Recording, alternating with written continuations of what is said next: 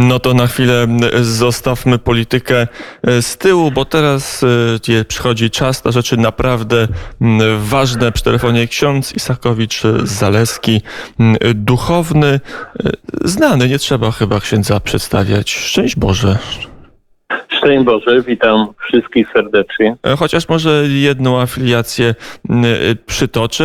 Fundacja brata Alberta to miejsce, gdzie dużo dobrego się dzieje, a zwłaszcza dużo się dzieje przed świętami, bo to dla fundacji tego typu czas niezwykły również.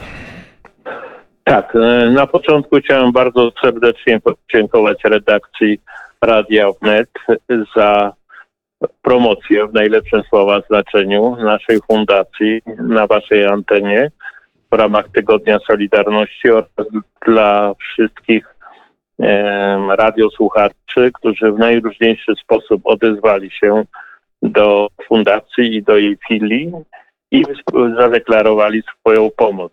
To jest bardzo ważne, że nie tylko przed świętami, ale także w czasach dość trudnych, bo na pewno pandemia to jest szczególny czas dla wszystkich organizacji pozarządowych, że możemy liczyć na pomoc i za to bardzo serdecznie wszystkim dziękuję. I Natomiast do tej pomocy chciałem dopytać, bo rzeczywiście okres Adwentu, no, okres y, okołoświąteczny to jest taki moment, kiedy być może łatwiej jest zyskać osoby, które są chętne do pomocy mm, i tej, i tej fizycznej w ramach swojego czasu, i także tej materialnej w ramach przelewów czy mm, darów y, rzeczowych, ale y, problem jest pewnie potem, kiedy przychodzi okres karnawału albo Wielkiego Postu i, i nagle ten strumień pieniędzy, który wpłynął się urywa. E, tak, to jest ból wszystkich organizacji, bo przecież to nie jest działalność jednorazowa e, na czas e, świąt, ale taką potrzebę mamy przez 365 dni w roku. I często w okresie no, zwykłym, kiedy nie ma specjalnych wydarzeń czy uroczystości, jest o wiele trudniej pozyskać darczyńców. Chociaż muszę z przyjemnością powiedzieć, że jest coraz więcej osób, które deklarują swój drobny datek czy pomoc e, w ciągu roku.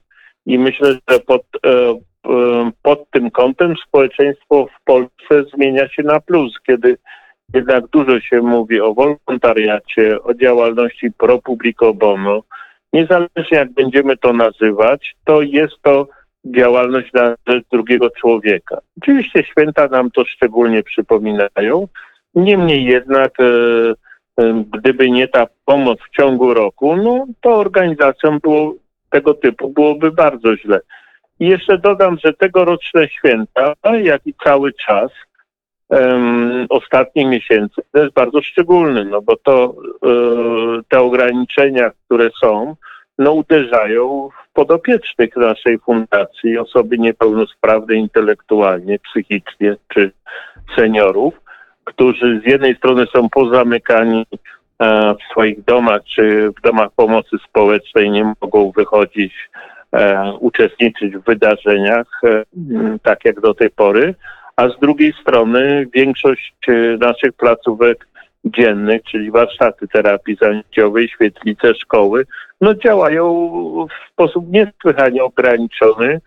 E, jest ciągła zmiana decyzji państwowych, ciągłe są zaskoczenia, no i rzeczywiście jest coraz trudniej. Niemniej empatia wielu ludzi ułatwia przejść przez ten bardzo ciężki okres.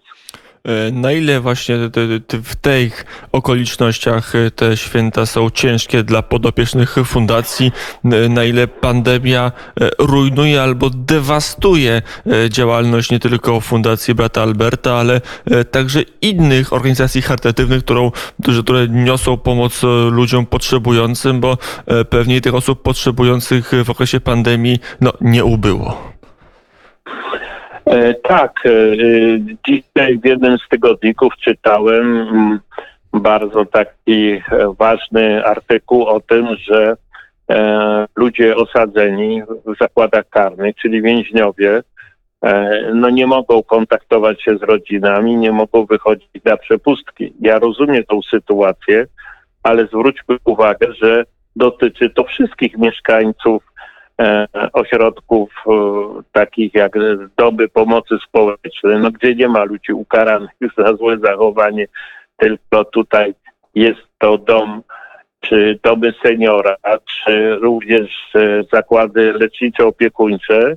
Te rygory powodują, że e, większość naszych podopiecznych od marca praktycznie nie wychodzi z tych domów i nie może przyjmować odwiedzin. E, Co więcej, ci, którzy uczestniczyli w placówkach dziennych, zostają w domu ze swoimi rodzicami, czy często bez żadnych opiekunów, i również są zamknięci, no, często w czterech ścianach, gdzieś e, na blokowiskach wielkomiejskich. I niezależnie od tych działań, na pewno to uderza e, w życie psychiczne tych osób. To na pewno jest trauma, która pozostanie na długo. I myślę, że tu żadne grupy społeczne nie będą wolne od tych różnych dramatycznych Mm, konsekwencji. Ja oczywiście nie chcę się wypowiadać na temat restrykcji, bo rozumiem, że takie muszą być. Jest to kwestia zdrowego rozsądku, czy aż muszą być tak ostre. Natomiast to się wiele rzeczy zawaliło. Właśnie te relacje międzyludzkie, kontakty, e, poczucie osamotnienia, zniechęcenie, depresja, także depresja u ludzi młodych.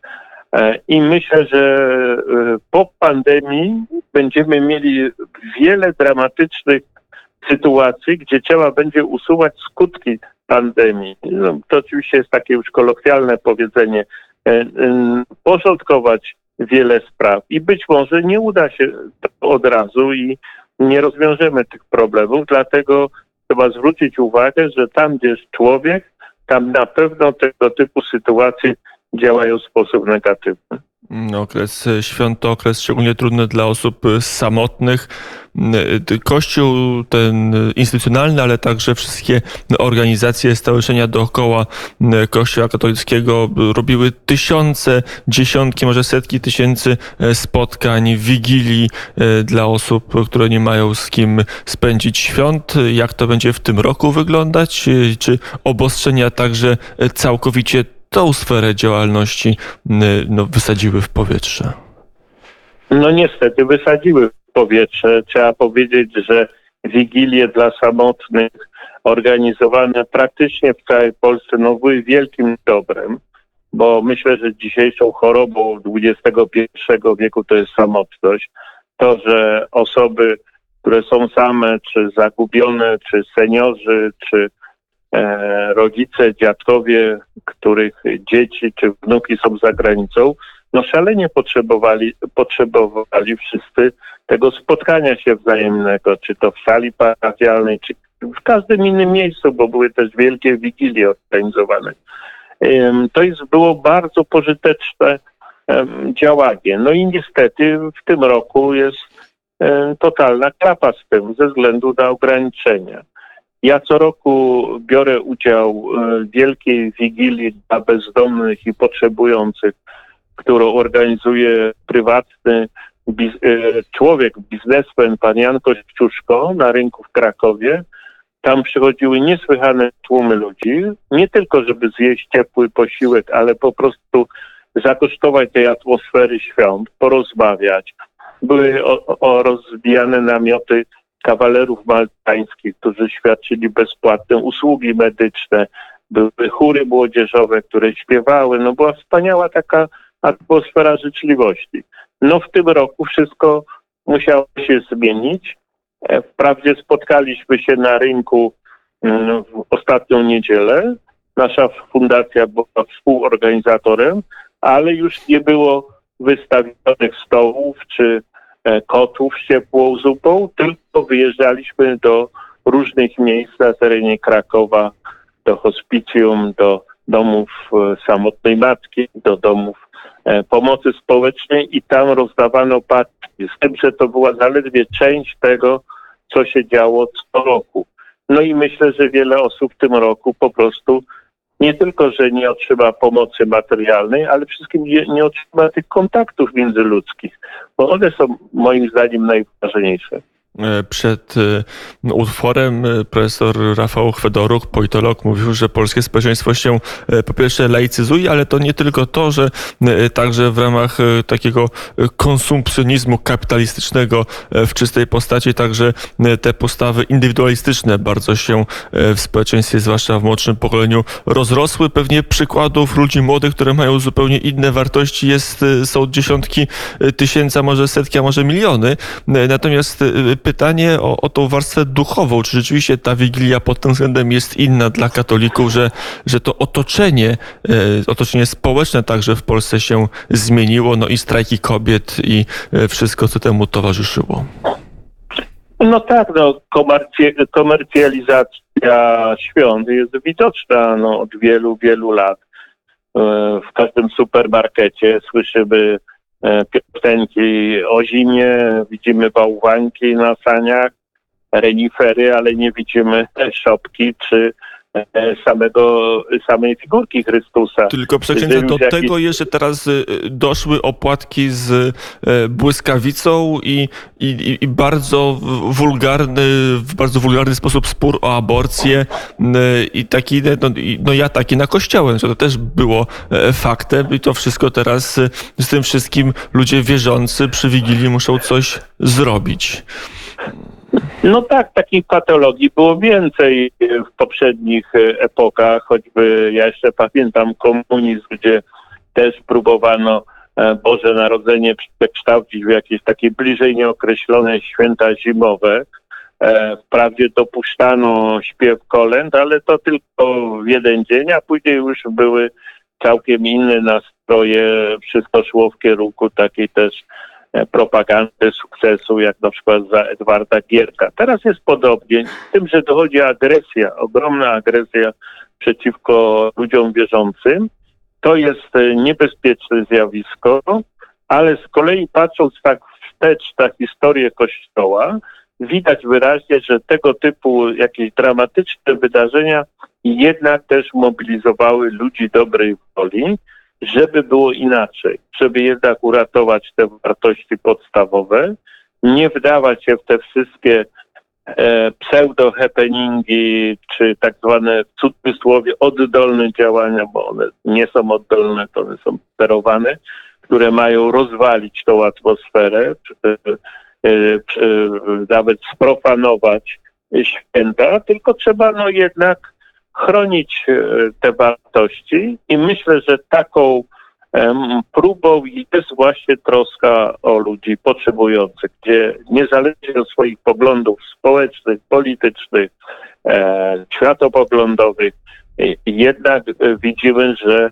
e, każdy człowiek, szczególnie teraz, potrzebuje pomocy. I to nie jest tylko taka jałmużna, tam rzucona, no bo komuś zbywa, to nie jest y, jakaś taka tania filantropia, ale jest to działanie na zasadzie ludzkich odruchów i to właśnie powinno łączyć ludzi. W takich trudnych chwilach, no wtedy widać e, te elementy e, religijne. I dodam jeszcze jedną rzecz, która jest szalenie ciekawa, że e, wcale nie jest tak, że młode pokolenie jest za to niewrażliwe ono jest e, bardzo zbuntowane. Też nie chcę wchodzić, czy słusznie, czy niesłusznie. E, często jest e, manipulowane, natomiast te cechy pozytywne zachowuje, czyli jednak to jest ten szlachetny sprzeciw wobec zła, to jest poszukiwanie wartości pozytywnych, to jest także solidarność w tym dobrym słowa znaczeniu, niekoniecznie historycznym, tylko współczesnym. I myślę, że jednak e, ja jestem umiarkowanym optymistą, że pomimo tego chaosu, jaki jest obecny w Polsce, jednak młode pokolenie będzie też e, no, przechodziło taki hart ducha i będzie dokonywać wyborów. Nie wszyscy tych wyborów dokonają, ale myślę, część jednak no, pójdzie dobrą drogą. Teraz popełnia pewien nietakt, ale on chyba jest konieczny, żeby zrozumieć to, co się w Polsce dzieje i też ten wymiar laicyzacji. A tym nietaktem będzie pytanie o historię pewnego listu, że nawet, czy nawet kilku listów, które ksiądz wysyłał do różnych kurii, chociażby do kurii krakowskiej w sprawie wykroczeń czy przestępstw seksualnych dokonywanych przez duchownych. Historia jednego listu jest szczególnie ciekawa, bo on raz jest, a raz go nie ma. Trochę jak słynny kot w eksperymencie, który miał udowadniać teorię, czy miał być przykładem teorii, teorii Einsteina. No tak, tutaj trzeba dotknąć jednego trudnego tematu, że e, krytyka Kościoła mm, to nie jest tylko krytyka ze strony e, środowisk lewicowych czy lewackich, do których jakby z założenia są przeciwko wszelkim wartościom duchowym, ale często ta krytyka jest bardzo słuszna i wynika e, z potrzeby oczyszczenia Kościoła, właśnie dla dobra Kościoła ten list, o którym Pan wspomniał, no, to trzeba dokładnie też e, e, powiedzieć. To jest list, który został przeze mnie przekazany e, w 2012 roku księdzu kardynałowi Stanisławowi, Stanisławowi Dziwiszowi i w ostatnim czasie słyszeliśmy kilka sprzecznych ze sobą wersji. Raz go nie ma, później jeden z ekspertów skądinąd bardzo zacnej organizacji Ordo Juris ogłosił, że list się odnalazł i że ksiądz kardynał sobie przypomniał jego treść. Później katolicka agencja informacyjna zdementowała to i twierdziła, że taki list nie, nie został jednak odnaleziony, a kuria krakowska powiedziała, że w ogóle nikt tego listu nie szukał. No i proszę się postawić w roli młodego E, zbuntowanego, krytycznego, no już nie, nieraz krytycznego, młodego człowieka, który w ciągu tygodnia słyszy trzy sprzeczne wersje. I pytanie, to gdzie jest ta prawda? Dlaczego Kościół, który jednak jako instytucja naucza wszystkich, że prawda nas wyzwala, e, sam nie potrafi tych problemów rozwiązać. I myślę, że to jest rzeczywiście e, pięta Achillesa E, w tej chwili Kościoła w Polsce. Nieumiejętność rozwiązania własnych problemów. Ale powiem rzeczy pozytywne. W dniu wczorajszym doszło do ugody między mną a księdzem kanclerzem kurii tarnowskiej, który e, pozwał mnie do sądu cywilnego. Okazało się, że mogliśmy porozmawiać dzięki życzliwości Stowarzyszenia Polonia Chrystiana, wyjaśnić te sprawy co więcej, obaj zadeklarowaliśmy, że będziemy współpracować w sprawie e, ochrony e, ofiar e, tych niecnych czynów, które są w obrębie Kościoła. Więc jeżeli ktoś chce, to nawet pomimo pewnych sporów potrafi to um, znaleźć drogę do rozwiązania. I tu bym chciał życzyć wszystkim słuchaczom i tym, którzy E, e, są członkami Kościoła katolickiego i tym, którzy nie są albo są bardzo krytycznie, że jednak e, oczyszczenie to jest wspólna troska. To nie jest sprawa tylko biskupów czy księży, ale wszystkich ludzi i że to nie jest atak na Kościół, tylko to jest próba od nowa wyjaśniania trudnych spraw, aż do bólu. Trzeba pewne rzeczy wyjaśnić, oczyścić i wtedy właśnie dla młodych ludzi Kościół będzie wiarygodny, tak jak dla mojego pokolenia był wiarygodny w stanie wojennym w czasach Solidarności, czy jeszcze wcześniej za komuny, kiedy jednak było stoją prawdy, ale też uczciwości zwykłej ludzkiej. No i tego chyba sobie e, życzmy, żebyśmy jednak e, potrafili znaleźć te elementy, które łączą nas w tym działaniu. A że trzeba oczyścić pewne rzeczy, no to myślę, że już wszyscy wiedzą, że tak się dalej nie da że raz te listy są, później giną, później znowu jest jakaś taka ciuciubabka. Nie, trochę trzeba jednoznacznie powiedzieć, że 2 plus 2 jest 4, a nie e, ciągle się pogrążać w jakichś takich dziwacznych sformułowania. Także w kurii krakowskiej, gdzie była pewna nadzieja, że osoba z zewnątrz y, jako arcybiskup pewne sprawy rozwiąże przednie, idzie to y, chyba nie tak szybko jak wiele osób, a może jak wszyscy y, by sobie tego życzyli. Ksiądz Tadeusz Sakowicz-Zaleski był gościem popołudnia wnet. Proszę księdza, wielkie Bóg zapłać i Bożego błogosławieństwa i wszystkiego Ja dobrego. jeszcze jedną rzecz dodam tylko z, z racji swoich obowiązków duszpasterskich, że pamiętajmy, że w, Polsce e, Boże Narodzenie jest obchodzone na różne sposoby w różnych kalendarzach, bo jest coraz więcej na terenie naszej y, Rzeczpospolitej Polskiej e, wiernych kościoł, cerkwi grecko-katolickiej czy cerkwi prawosławnej czy innych obrządków wschodnich, którzy za 13 dni będą obchodzić także Boże Narodzenie i myślę, że niezależnie według jakiego kalendarza i w jakim jesteśmy e, obrządku czy wy, wyznaniu chrześcijańskim, to dla nas jest to jedna i ta sama wartość. Tak jak na Kresach Wschodnich obchodzono święta polskie, czyli rzymskokatolickie, ruskie, czyli e, e, grecko-katolickie, święta ormiańskie tak samo i to wszyscy potrafili wzajemnie się szanować. I myślę, że też szanujmy się wzajemnie, e, niezależnie w jaki sposób będziemy świętować Boże Narodzenie. Powiedział ksiądz Tadeusz Sakowicz-Zaleski. Ja bardzo serdecznie za rozmowę e, dziękuję i do usłyszenia. Dziękuję.